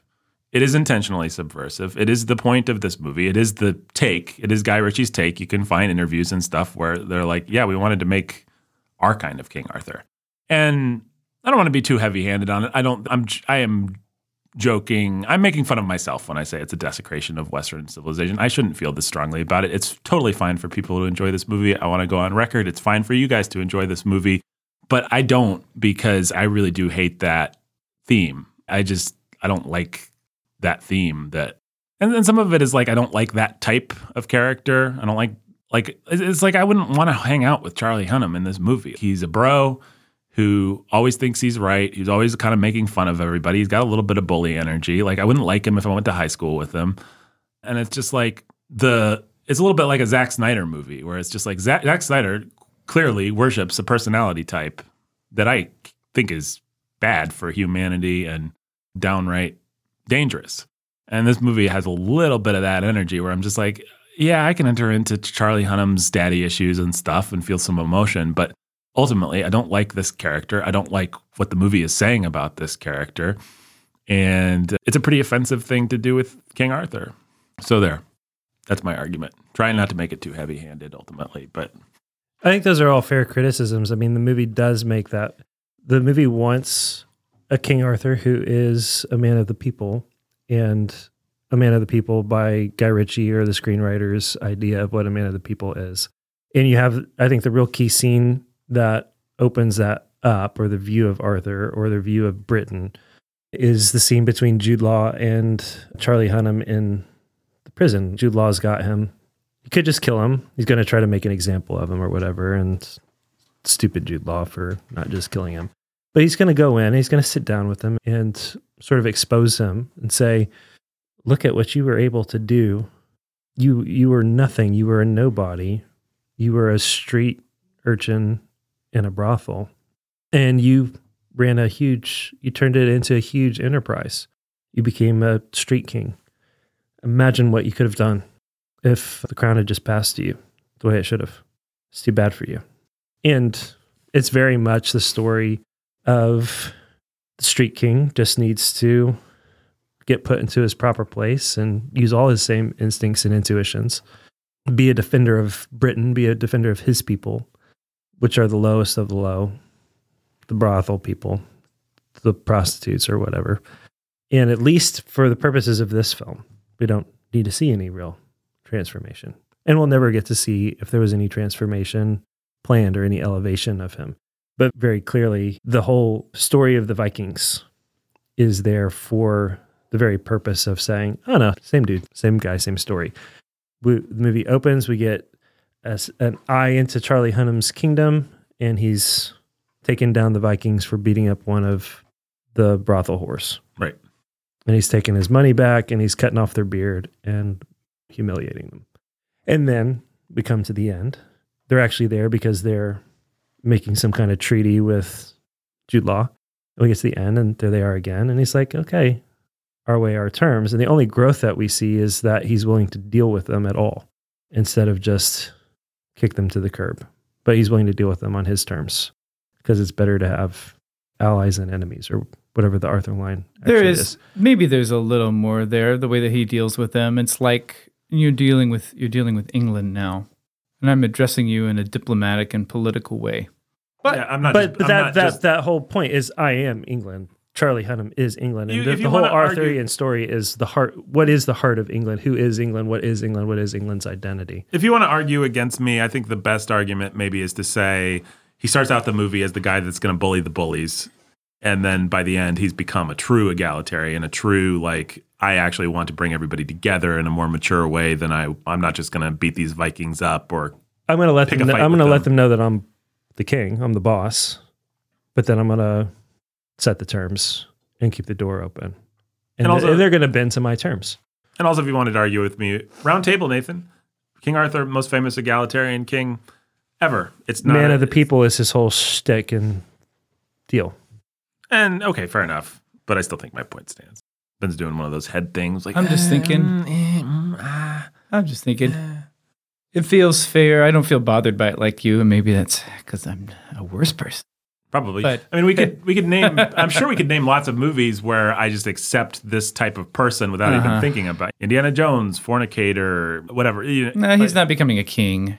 That's one of your points, right? Is you're going to depict kingship, but you're not going to give me the character it requires, and you're going to undermine it. In fact, Well, it's like at least so. Lord of the Rings is actually an interesting counterpoint. Peter Jackson and his crew are hacks, and they cannot conceive of someone with the kind of dignity and noblesse oblige that Aragorn actually has in the books, and so they make him into Or a ambition. yeah, or ambition, and so they ta they make him into the typical kind of conflicted. I don't know if I actually want this sort of He's got to be full of sufficient self doubt for us to trust him as an audience. right. We don't trust people who aspire to power. That's the whole conflict here. Uh-huh. Sauron aspires to power. If Aragorn's aspiring to power, then we just have two sides of the same coin. And what makes one good or one evil? What makes one evil is as- aspiring to power. So Aragorn has to sort of be shirking it, insecure, self doubting, and that's what makes him worthy. That's what. and yeah. that's a that's a very modern storyline. The reason that mm-hmm. you deserve power is because you don't want it. Right. And but the thing about it is Viggo Mortensen has a sense of internal sort of dignity that he just brings to the role and he grows into a pretty dignified actual king and he's just a cool action hero kind of silent strong Yeah, I mean, part of the great stories about the that movie is all the people talking about him learning swordcraft and being one of the best Hollywood stuntmen, sto- swordcraft type dudes. By yeah, the time and coming in done. incredibly late after they fired somebody else and just becoming almost the de facto leader of the actors. And it's like it's like Viggo Mortensen just has that Right. that quality. Whether whether Peter Jackson has it or not is another question. But Viggo Mortensen brings it. It's a, it's a great piece of accidental last minute casting that just makes those movies. And I like Charlie Hunnam just fine, but man, he just doesn't he just doesn't have a lot of that. I, for my money, though, he does. I've always thought he does. I would say another argument might be that Eric Bana does. Eric Bana's the dad. Yes, Eric Bana very much does. But by the end of the movie, you could say Charlie Hunnam has grown towards his dad's dignity.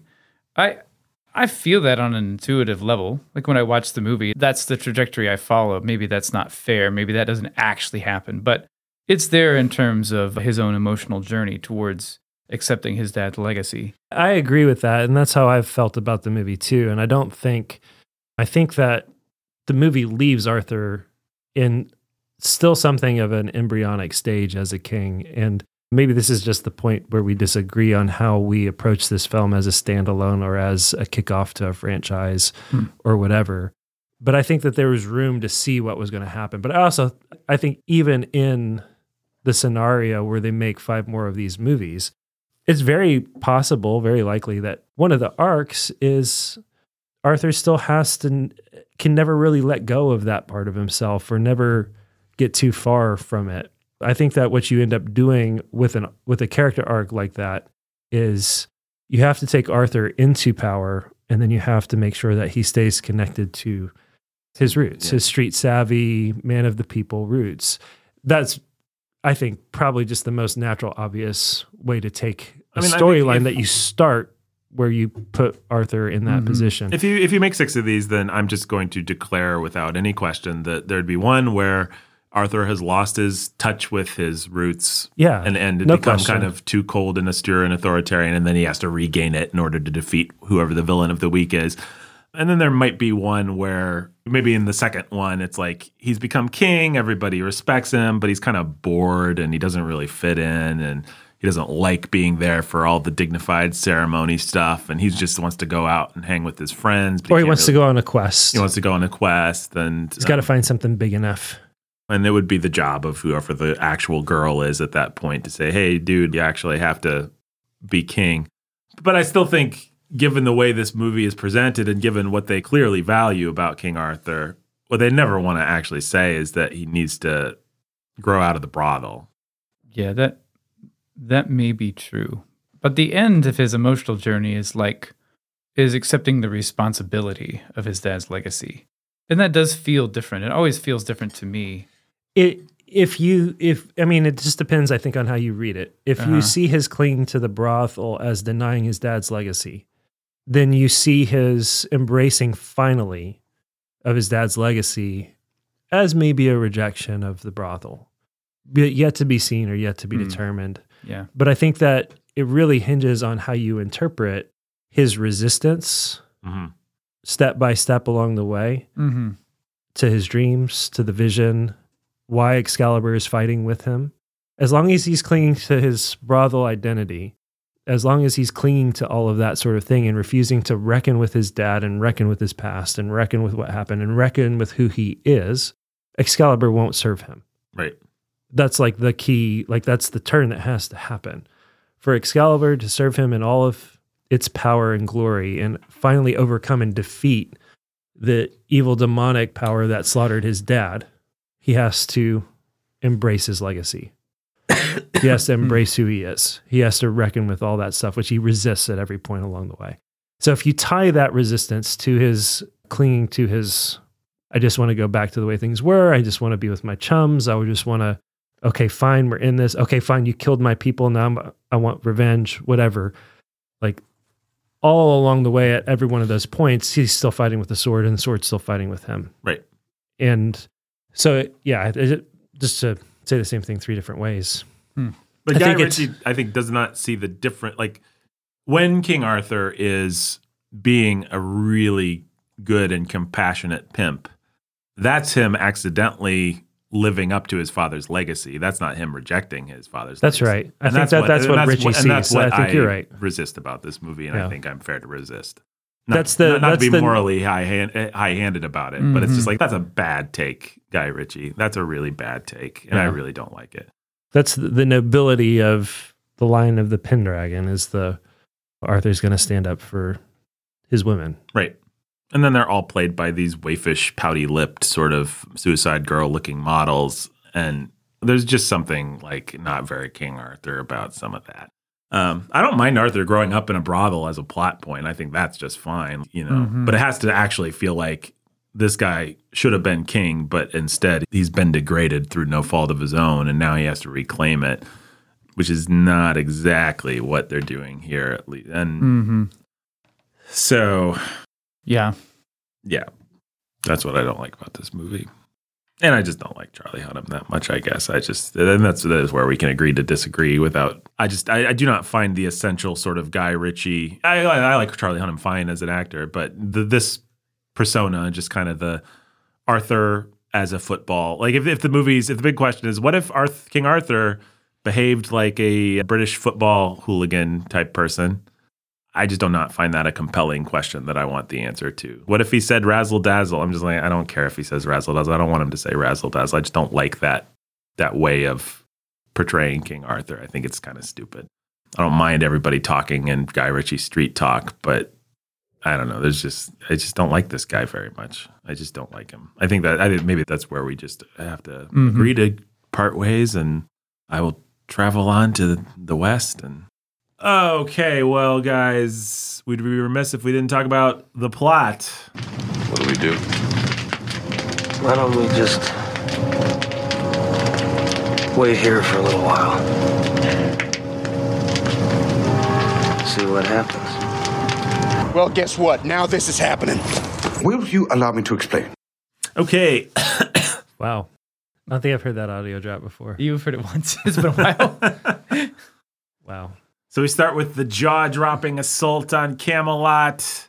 Hold on to your hat. Here comes Uther Pendragon wielding the sword. He jumps onto an elephant. He kills the pagan bad guy. Is that Mordred? That's Mordred. yeah, it's right? Mordred. That part's awesome. I think we all agree that part's awesome. Mm-hmm. Pretty much the best. I just wish Guy Ritchie was making a Conan the Barbarian movie or something like that. Like he's really good at that kind of stuff.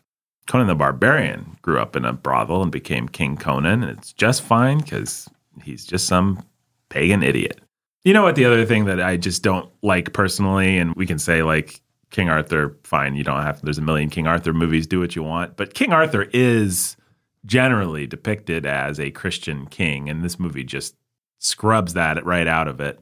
And I'm not just taking offense at that as a Christian. I'm also taking offense. Like one of the things I love about King Arthur's stories is civilization sort of pushing the pagan mystical world, the fairy world into the margins, and then the fairy world kind of creeping in. And anytime a knight Counterpunching. counterpunching. And so King Arthur establishes Camelot. It's this great place. It's the big apple of its time. Everybody's there, commerce, whatever. And then the knights go on these quests and they go into these dark woodlands and then they find little old huts with little old ladies who are doing sinister things. They're they end up interacting with ghosts and fairies and witches and it's like all of fairyland is still there and still just like creeping around on the margins and, and you have these christians and it's got kind of that beowulf kind of feeling it's, it's like grendel is lurking right on the sidelines all the time but also Yeah, and it's like in Ritchie's world, Jesus doesn't even exist. right This is a different fantasy world altogether. We'd said off mic that if the brothel was next door to a monastery, right it might have changed things quite a bit. yeah Yep. yeah you want like a good guy monk character i mean that's you want that A kind little of thing friar tuck type. And then you can have too, if you want to get your punch in, you can have the evil old decrepit priest who's working with Jude Law, y- using religion to abuse the people. Yeah, but he's actually a satanic mage. Right. That's fine. And then have King Arthur be like, actually, we should have real religion that helps the people razzle dazzle, mate. And that, that's great. Fine. But, but, but you, but the interplay of old school paganism and modern Christianity what is one of the most fun things about a King Arthur story, I think. Hmm. And so I really miss that here. I like some of the paganism type stuff, the depictions of the just I don't know, doesn't somebody do shrooms or something and then we see some wood nymph ladies Yeah. or something like that. There's there's some cool sort of pagan world imagery in this movie, but I wish it had its counterpoint in The Christian King, Mhm. which Uther does a little bit of that. Mm-hmm. You get most of the most sort of feeling of that in the opening scene. Yeah, and then his mom dies. You got the title drop, and then Vortigern has taken over, and we have our streetwise King Arthur, and we have a big uh, King Arthur or a Guy Ritchie scene Montage. montage kind of thing where people are talking over each other and we're cutting between different timelines and illustrating things and it's all real cute. Did you say this was your first? No. No, Sherlock Sherlock Holmes. Sherlock Holmes. But this is your first movie that was this because Sherlock Holmes is not, not, quite as much. not no. this crazy. Well, this Yeah. is this is the most crazy of any.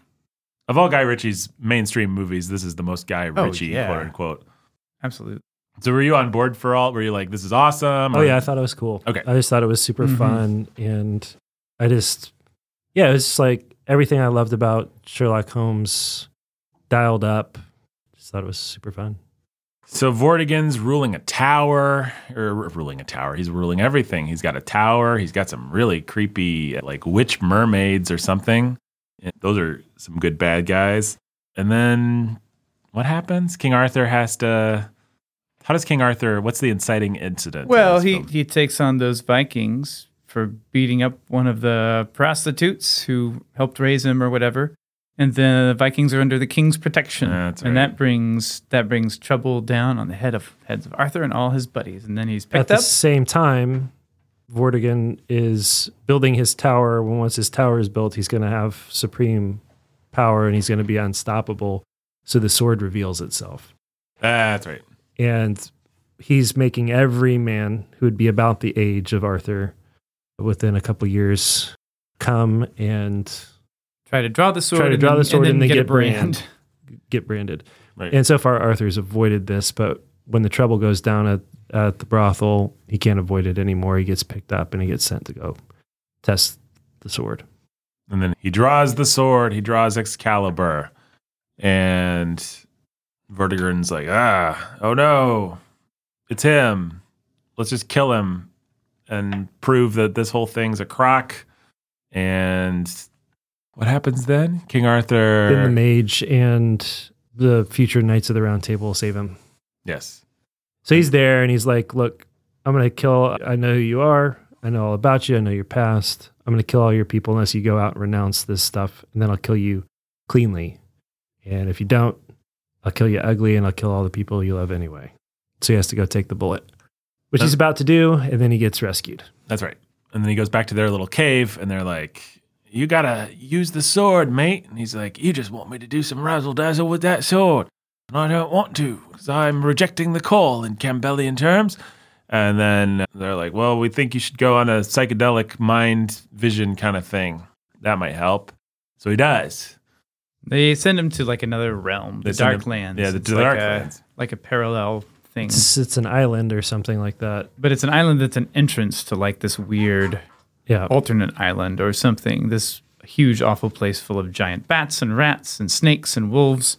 And he has a horrible time. Right. Almost dies. Which is awesome. I'm it's kind of amazing. totally excited They about have a this great, stuff. beautiful fight about whether or not they can send him there in the first place. Right. Because will he survive? And it doesn't matter. He's Yeah. either got to be made or broken. This movie has never, if you haven't seen it, this movie has never slowed down in the whole time in terms of its No. pace and in terms of its. He's our. We're doing a montage type thing. That's There's- just there's- driving you forward. Unless you're in the mood for that, you're going to hate it. Right. Like- but w- one thing it does do, this is what Ritchie talks about. He was like, man, this movie was over three hours or three and a half hours, and we had to figure out how to condense more storytelling into a shorter time. And so I did my thing. Mm-hmm. Because this lets me actually tell a lot more context and give you more information without boring you. Right. Just spending cut, four cut, hours. cut, just cut, cut, cut, cut, cut, cut. and and feed cut the past into the present. Yep. And that lets you Cut give, and splice, cut and splice. it cut lets you and give context without making you wait through wade through 15 minutes of context. I, I do understand people that just sort of reject this because it does what it threatens to do, and this isn't a criticism, this is just an observation. It threatens to sort of, for a certain kind of viewer, I think it can remove you, make you feel removed from what's going on because we're never actually settling into a scene, or we're rarely actually settling into a scene and just hanging out there with the characters and sort of becoming the characters. Instead, we're standing back one level removed and sort of watching King uh, Guy Ritchie tell us the story, which is very exciting if you like that kind of thing. But it does sort of it's like you don't have the feeling of I'm just wandering through the dark lands with Arthur and I wonder what's going to happen and oh no, now it's happening. Well, one of the things that is both cool and maybe frustrating to people about a movie like this is that any number of movies actually give you time and space to imagine things about the character, to fill in your own gaps, to fill out your own backstory, to sort of emotionally enter into what he must be feeling here or there. And Ritchie's done all of his imagining, all of that imagining for you, and is just going to sort of like force feed it to you as you go. And there are lots of things to spark your imagination along the way. That's not what I'm saying. It's just that he's telling you the story. Mm. And so even if you have one of the things that people, you know, as much as people hate on exposition dumps, one of the nice things about a well done exposition dump is that it lets you, it lets you imagine what that would have been or would have been like. It lets you sort of create, take the tools that you see in the film and create your own visual for what it must have been like. He's not going to leave Right. that much on the table, which makes it also really fun and dense. And Yeah, no, it's I, I like I Cool. like that element of it, and we get many many movies where you can be like, oh, we're in the Darklands. When's is a creature going to attack? I don't know. This is not that movie. That's okay. It's doing something else, mm-hmm. and it slows down for the big Vortigern fight It- at the end. It slows down. At, there are actually a number of places in the movie where it does just slow down and you have some calm, more than you might remember because the other, the driving, propulsive editing, soundtrack, narrative sticks out more. But there's a number of places where it's just like, this is a very quiet scene. Two characters are just talking and hanging out. or he's just going to go off by himself and Yeah. try to ditch the sword and Yep. run run from the call and Mm-hmm. you're going to live in that emotion and everything that precipitated it and where that Right. puts his character at this particular point in time and positions him for what comes next. Mm-hmm. so we get through the Darklands, and then we have like our big central set piece where they're gonna assassinate Vortigern. Is that what they're doing? Yeah. And then Yeah. Goose Fat Bill, in one of those typical clumsy moves that characters never have to pay any price for in every single movie like this, screws up everything, gets uh, many people killed, and but he wanted to kill that one guy. I guess that is a minor criticism of the movie because I do think that's a dumb trope, but whatever. Or at least it should be like Goose Fat Bill, you're fired. Like you suck. You got us all killed. But whatever. He wanted to kill that one guy, and that guy needed killing, and he killed him. So hooray! Pretty fun scene. It's a fun scene. They run. Uh, That's I'm with all the action stuff for that. It's pretty cool when Arthur finally is like, "I'm going to use Excalibur," and and then he Wipes out a bunch of guys. Wipes out a bunch but of Guy guys. Ritchie's like, I got to save the cool stuff, so I'm barely going to let you see what's happening. yeah, but it's cool. But then part of the fun of that is he mostly gives it to you from Arthur's perspective, which is he's in some kind of trance, Right. more or less, and then he wakes up and all the guys are dead, and everybody's looking Right. at him like, "What did? What just happened? What did you just? You just? Yeah. It's super fun. it's really neat. I it's really super like fun. You just get one little moment. He like s- passes out or something. Yeah, yeah. Well, you get that one little moment of slow motion where he's just like cutting through swords and shields. Ching, ching. Again, sound design and soundtrack for the win. Yep, for sure. And then fi- Arthur's gonna really try and reject the call after this, right? He's like, Yeah. "Oh, I got my friends killed. That wasn't very razzle dazzle at all." And he, it's like the opposite of razzle dazzle, mates. And he, he throws the sword away, and then Lady of the Lake's Lady's like, like, "Here's too your- bad, dude. Here's your short sword, mate."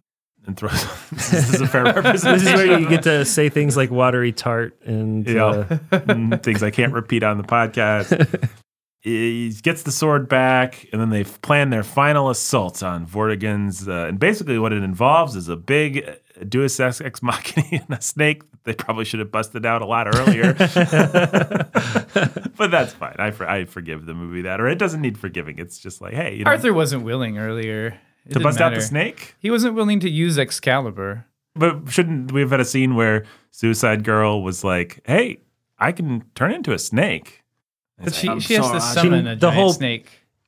in in the whole thing is everything revolves around not display not killing Vortigern, but the ascension of the one true king. That's and so everything has to be about it it has to be Arthur who does it. He has to ascend. He has to ascend the throne. Excalibur has to be wielded by the Pendragon. Like it's the mythos of the movie supports them holding back the snake. It has to be Arthur. Okay, fair enough. Maybe I just wasn't paying enough attention. You guys have both seen this movie five plus times. I've seen it twice. both, both times with a chip on my shoulder. You guys have had shoulders free of chips. So then we, uh, she becomes, Suicide Girl becomes a snake and eats. She just summons a snake. Summons a snake. Okay, well, she eats, the snake eats the vile henchman, jerk guy. Yeah. But Vortigern escapes the snake. The minute that the snake shows up and he's got and Arthur's got an Excalibur is the minute he knows he's got to go back to the octopus yeah witch. And so he's like, ah, I'm gonna have to. My, I've got this Maxim model that's my daughter, and I'm gonna have to kill her. And he does, and she dies. And then he becomes a demon video game knight. And then King Arthur has his sword. We've heard legends about it, and This is a really fun recounting of the plot. I'm sure people will want to see it after this. hey, if they like entertainment, they will.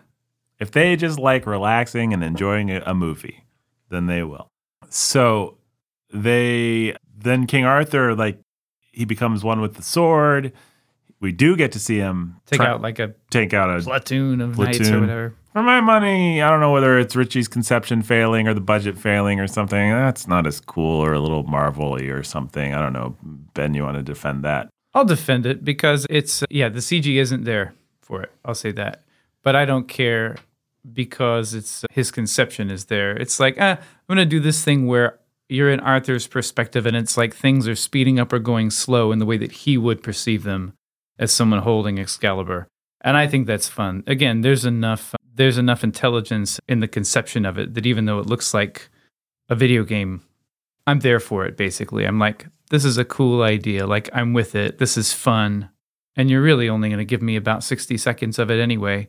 But I don't want any more. Like, you gave me what I wanted. That's how I feel about that. It's like, yeah like it's it's not just blowing up glowy things no, it's not. It's got some cool choreography. It's got some stuff going on. Just like you're just with Charlie Hunnam thinking, man, what would it feel like? That would be cool. I caught this arrow. But I yeah, feel anyway. like being high right, something like that. and playing a video game at the Yeah, same time yeah, and feeling like everything was going your way Yeah, that's right. That's right. Once you get to the uh, confrontation with Vortigern, and I or f- at the best it'd feel like the flow state that you entered into that one time on the basketball court okay, sure, sure, sure, something like that. something like that yeah, and I like that. I get what Ritchie's going for. I get what he's going for. I don't think he quite gets nails it. I think Zack Snyder did that did those kinds of speed ramping things so much better that it's just hard to go back. Not that I'm a huge Zack Snyder defender, but you know we've seen the superhero speed ramping thing now a bunch, and it's been done a lot better than that. But anyway, Jude Law has sacrificed his Maxim model daughter. All the women are basically Maxim models in this. Well, no, they're too. The waifish. prostitutes actually aren't. No, yeah, the, the prostitutes are more just classic, uh, pretty, but sort of kind ma- of. ma- They actually, I just don't I think you're think remembering so. them right. They're more like not that healthy thirty somethings or Isn't it forty like his somethings. his the main one? Like the no, one, she's not real. I mean, no, they all look like. Actually, I don't. I don't think of anybody in this movie as being presented in a particularly sexually attractive way. You could argue for the mage. The mage, maybe the most, but in a waifish sort of way. Uh, well, I clearly, from the things I've been saying, disagree with that, but that's okay. We can still be. There, there are some hot girls in the movie. I didn't think so they were overly sexualized in like a sort of Michael Bay kind of gross way. I just thought that Ritchie obviously likes women with really thin waists and pouty lips, big sort of pouty lips, and there's Mhm. just a lot brunettes. Kind of there's just just a type. It's just kind of funny. Like, well, either our, our casting director or Huh. our director proper had a kind of woman that they thought is hot, and we have a lot of them. But I think that all women are beautiful, and I thought that the prostitutes were pretty too. You guys can have your own opinion on that. But uh, Jude, all right. So uh, Jude Law becomes the Demon Knight, and Arthur is like, oh, and they fight in the Octopus Tower, and it's pretty cool. I love it. Fire versus ice kind of feeling, or fire versus blue versus red kind of feeling. Pretty cool fantasy fight and then Arthur like has the final flashback and he's accepts the mantle of Pendragon and deals with his daddy issues. And how does he does he just stab Jude Law to death or does he have like a Yeah, well, they have another long part of the fight where he disarms him and then stabs him. I feel like we haven't spent enough time talking about how awesome Jude Law is in this movie. Jude Law like is, is great in this movie. He does like the whole Yeah. sort of Joaquin Phoenix and Gladiator decadent, effeminate bad guy. But with some real dignity and Yes. some real threat. Yes. Where the Joaquin Phoenix character, you end up wondering Like why why is this guy emperor? Why how did anybody how did take him Seriously? why didn't they supplant him right away? Jude Law is scary. Right. Yeah. Jude Law, you wouldn't want to mess with. Yeah, But Arthur defeats him, and then he's like, hey, Vikings. and his potency extends beyond his. He's got his magic mage stuff and his ability to turn into the demon knight or whatever. But he's also just he put anybody in his place just with a word or a look. Mm-hmm. Yeah, he's good. He's very credible as a villain, which sounds like damning with faint praise. But how many of these villain types are just like, eh, I wouldn't actually serve that guy. But yeah, no, very good, scary. And you get it. And Um, his relationship with his henchmen and servants makes him not just like a scary villain. You Mhm. know, it's like, no, he's just, he's also a guy. Right. Sometimes the servants are like, you better be careful what you're Uh, doing. one thing that lives in my head rent free, since that's the thing that we all say now. I never stop thinking. I hate Twitter. But anyway, the Roger Ebert wrote in his review of Kenneth Branagh's Hamlet. He's talking about Derek, Derek Jacobi playing Claudius, the scheming evil uncle of Hamlet, and he says, "I've seen Hamlet in so many productions my whole life, and Claudius always just feels like a villain, but Derek Jacobi plays him as a king, like a guy that."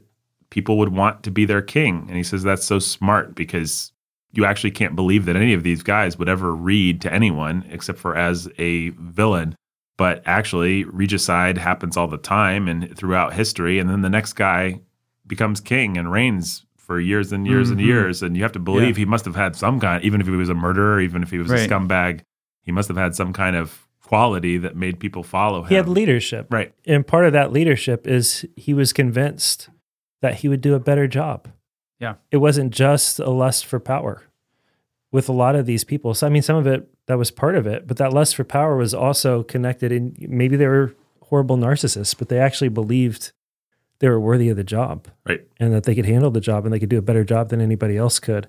And for the sake of their own greed or power, maybe, but also maybe uh, on some level for the good of the kingdom, they thought You don't believe in somebody like They that at believed least in tells themselves. themselves like, Yeah, the- it's no- gonna, the kingdom's going to be better under me. I'm not. no, nobody it's such a dumb conceit to think that people are just like would i really just the kind of people with the potency to actually kill the king and take his place are the kind of people who are just dumb, impotent losers who are just like, I want power. And so they're able to like pull this off and attain it and hold on to it. You don't, you can't, the world's full of losers Right. who are just like impotent losers Mhm. who are like, I want power.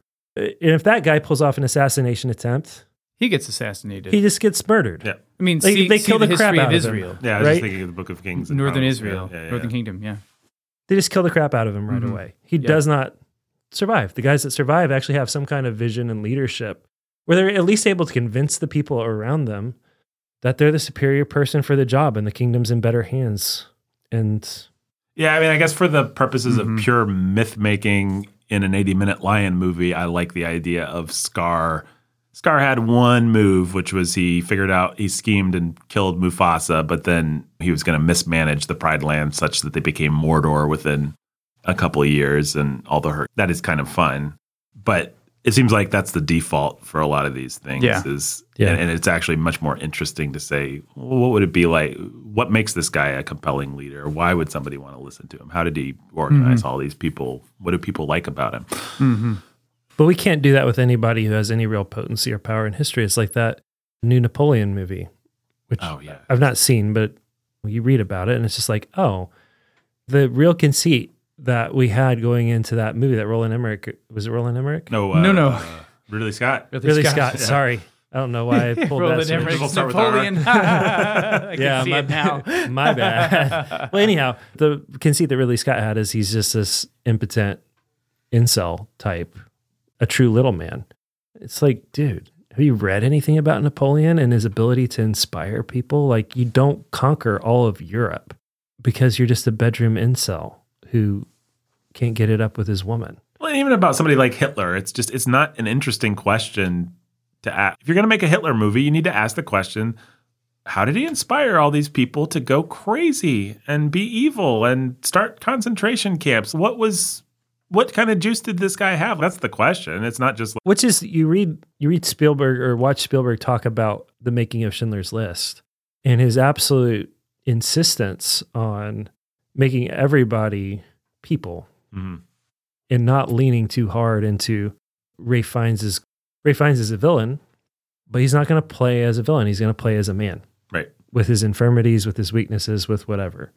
And you all that so- and you sort of like play it straight, give the people the potency they have and take and not what they don't have, and then you let the audience decide. And that's the way that you have to deal with these sorts of characters if you have any kind of integrity or honesty about them. And that's the reason why it's actually dicey and dangerous to play a, an actual Hitler biopic Mhm. because he's really it takes a really compelling charismatic person to take over a whole nation and lead it into a, a worldwide conquest and slaughter millions of people in the process Yeah. Well, I think everybody, when they come of age, should watch at least a little bit of footage from the Leni Rush- Riefenstahl Nazi documentaries. I forget what they're called, but the famous documentaries that were made by Nazi propagandists, of, Mhm. you know, of the Berlin Olympics and stuff like that. Triumph of the Will is one of them. You just see Hitler smiling and kissing babies and hanging out with women and children and pulling up in his car and being treated as a hero and kind of getting the red carpet treatment. And it's really helpful, I think, you know, you don't have to like sit through two hours of that. And certainly, if you're tempted to read Mein Kampf and be a neo-Nazi, then just leave it alone. But it is helpful to remember he's not just the angry, screaming guy, screaming into a microphone like Satan. It's like, oh yeah, no, people, people liked this guy. I might have liked this guy. I mean, that's the damning thing that nobody wants to deal with anymore. Is I might have been a Nazi. Nobody wants to admit that. I might have been a plantation owner. Like n- nobody wants to like deal with that. So we just caricature these people, but not Jude Law, not Vortigern. We're not going to characterize the great historical figure. He's a very plausible king. So anyway, Arthur defeats him. He makes peace with the Vikings. He ushers in a new reign, sets up King Arthur II, and I actually remembered. I think I made up a memory of the movie ending with more of a little like, "Sir, the next thing you should do is seek out this fellow Merlin," or you know, just like something Mhm. like you know, like what a Marvel movie would do. Introduce Right. Lancelot or Guinevere or something. Do a real mm-hmm. quick, Arthur. We've got to meet Sir Percival. That'd be a good hook. Everybody's favorite. Everybody's favorite. good, good old Sir Percy. yeah, Sir Percy. By the way, there's this holy grail. Whatever. Uh, but no, it doesn't. This is it's a pretty well designed for all our argument about the sequels. It's pretty well designed standalone. And then it ends. Ben, final thoughts on King Arthur, Legend of the Sword. No final thoughts. How many swords, legendary swords, Mm. out of a 15 do you give this film? Oh, 13. 13? We'll give Unlucky it 13. 13, 14. I'll give it 14. 14. There you go. All right. Jake, same question? Same answer. Same answer. I'll give it seven. Hmm. 50% out of 100. Yeah, it gets seven for the style. It loses seven for the Assault on Western Civilization. assault on Western civilization. Yeah, the fact that Guy Ritchie urinated on the Mona Lisa. I had to, I had to docket some swords for that. But beyond that, great film. There is a lot that I like about it. Ben, I don't care about the Mona Lisa. Do you care about the Mona Lisa? What's that again? The Mona what? the Mona what's a? oh, it's that painting that's All dude those- burned those- in the glass onion. Oh yeah. Oh yeah. That wasn't a very good painting. I'm glad they burned it. A bunch of colonizers. Colonizers. That's- Well, King Arthur doesn't like to colonize. He likes to hang out with his buddies. He's a good guy. Uh, all right, folks, thanks for listening. Support the podcast at patreon.com forward slash sanity at the movies. Until next time, Razzle dazzle. razzle dazzle.